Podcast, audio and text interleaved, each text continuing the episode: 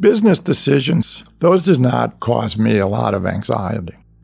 Creative decisions, subjective decisions, it's your taste that's out there on display.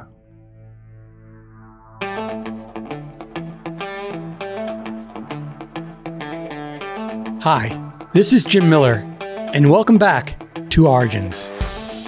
Our new chapter is a look inside one of the most iconic media brands of the past 50 years HBO.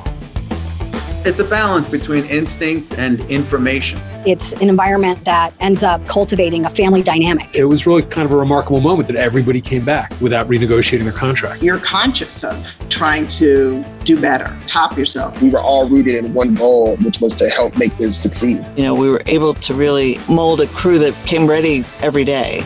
This is Origins, Chapter 7 HBO Present, Past, and Future.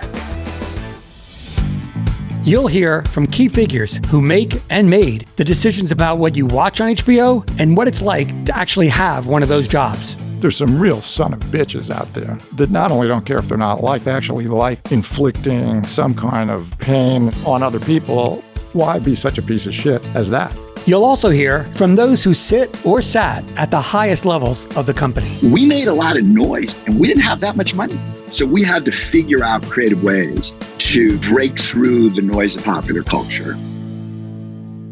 So come along and join me for this intimate look into the television brand that changed oh so much. You know, I think this whole thing about sleep is way overdrawn because you're going to sleep for eternity, right? So what the fuck do you need to sleep now for? Because this is very precious time.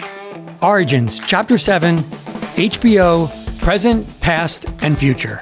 A presentation of C13 Originals, a Cadence 13 studio. Available wherever you get your podcasts.